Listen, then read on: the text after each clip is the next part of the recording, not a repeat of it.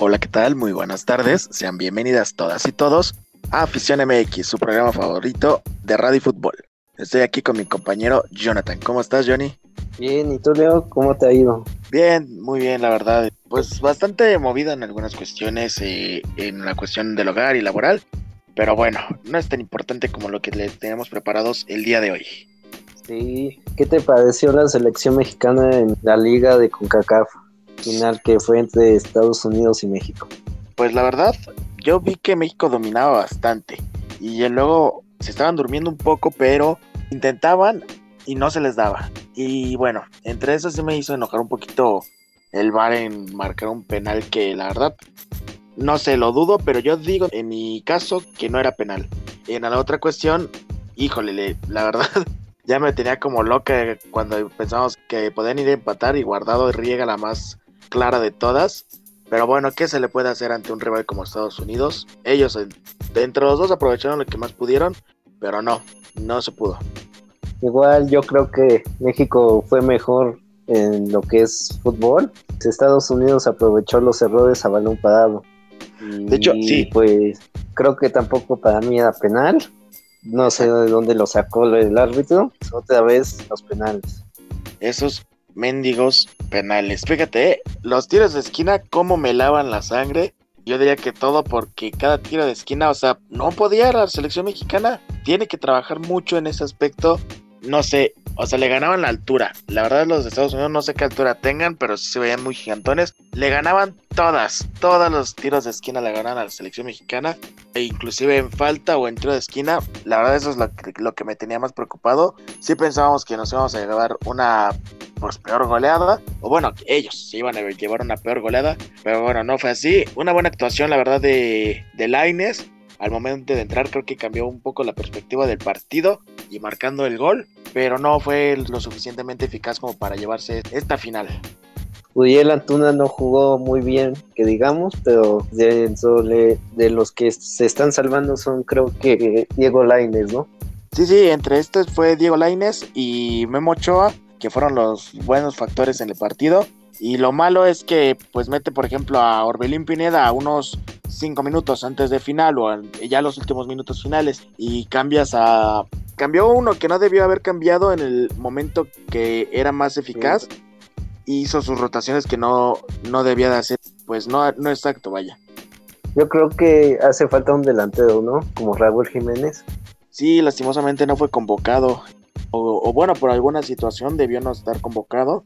Igual estaba pensando por qué no también a Javier Hernández, se le está viendo bien en Estados Unidos, por qué no fue convocado acá. Había una respuesta en otro canal, en YouTube, una perspectiva de por qué estos no han sido convocados a la selección, pero bueno, allá sus, sus propias creencias, sus propios pensamientos, no sabemos si sea cierto o no.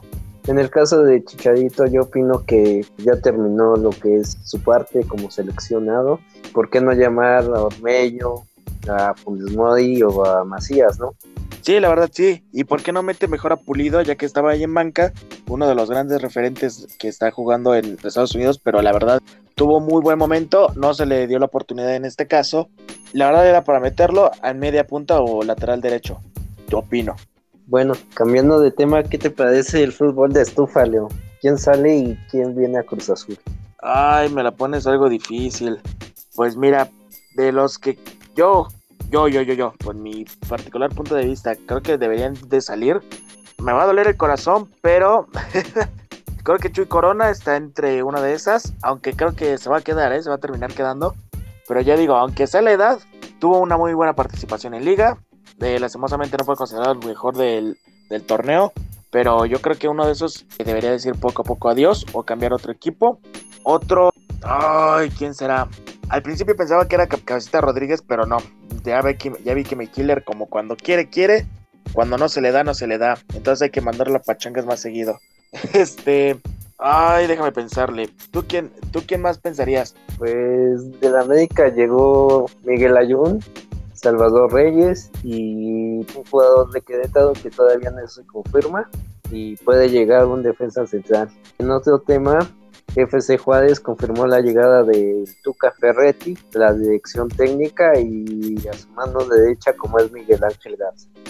Sí, tiene mucho trabajo este que hacer Tuca Ferretti con los Bravos de Juárez, ya que pues no tuvieron un buen torneo, un torneo regularmente malo. Bueno, de, de ahí en fuera va a estar muy, muy cañón el reto. Ya me acordé, se venía para León, Elias Hernández, volviendo a la fiera.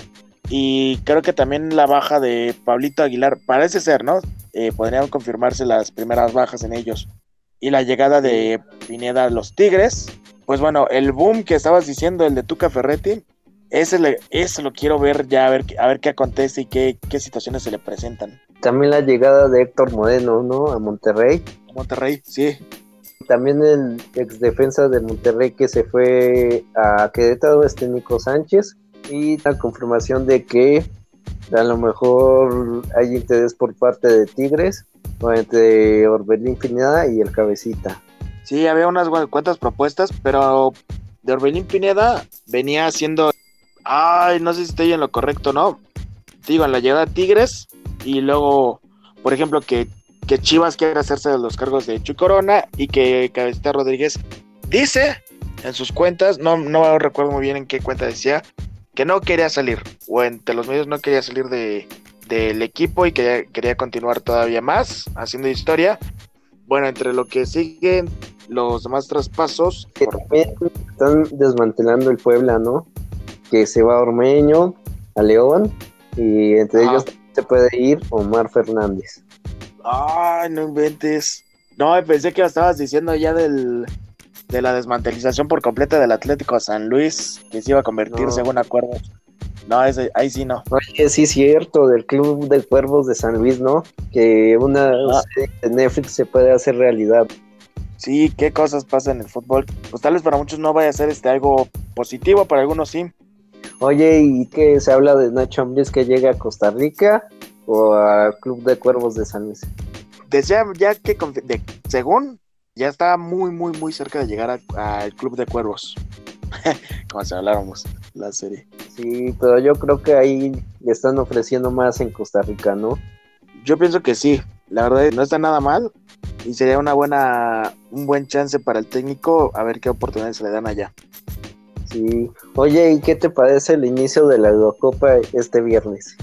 Oh, yo no sé si la pueda llegar a ver, pero lo que tenga que ver sí estaría muy chido, la verdad. entre unos buenos partidos. Bueno, no todos, pero sí unos que sí dan ganas de ver. Ya, ya dependerá quiénes sean los favoritos. Y yo creo que le voy a apostar a uno nada más. Nada más. Yo creo que a Francia, ¿no? Pues dicen porque fue la actual campeona del mundo, pero muchas cosas pueden cambiar en estos últimos dos, tres años. Pues vamos a ver qué le, qué le acontece al equipo francés y pues bueno, a ver qué, qué le sigue. Oh, sí. Y sigue la delicación del tema de la Copa América que no se sabe si va a jugar o no. Porque ya Brasil dijo que ellos no la iban a jugar, tampoco Uruguay. Sí, no, eso es lo que, lo que también este, no, me, no me queda bien en claro cómo va a estar o cómo se va a llevar a cabo. Bueno, eso es lo que todavía se tiene que hablar. No sé si con la FIFA o con algún otro, otro medio, pero espero que sí se, sí se llegue a jugar todos y a ver quién puede participar. Sí. Oye, ¿y qué te parecieron los amistosos internacionales? bastante buenos de los que llegué a ver hoy. Bueno, no sé si quieres que te cuente los de hoy o los de ayer también. A ver, Mira, de los que yo alcancé a ver, una masacre de los alemanes a Letonia, un 7 a 1 en este partido. El Islas Feore habían manipulado 5 a 1 al Liechtenstein o algo así. Un buen partido que hubo entre la Guinea y Kosovo, que bueno, no estuvo tan mal, y unos que alcanzé a ver fue el de España y Lituania, llevándose la ventaja el conjunto español en 4 a 0. Y el de Francia contra Bulgaria fue un triplete a 0, un 3 a 0, vaya. Parece que mañana se juega Estados Unidos contra Costa Rica y Portugal contra Israel. Oye, y Alemania, hay que, hay que tomarlo en cuenta para la Copa, ¿no, Leo? Sí, la verdad sí, estuvo bastante bien el equipo y conforme, bueno, tal vez Lituania no vayas, no es como un equipo tan conocido, pero de igual manera es como un boom pues alto para los alemanes para pues enfrentarse más, más a futuro a otros conjuntos y eso le puede generar gran confianza más adelante. ¿Cómo la ves? Además, yo creo que el partido se lo tomaron como entrenamiento, ¿no? Pareciera mi equipo jugando cada partido me lleva. bueno, eso sería todo por nuestra parte. y espero que sigan disfrutando del programa. Muchas gracias por acompañarnos en esta tarde y pasen muy buen día a todas y todos. Gracias.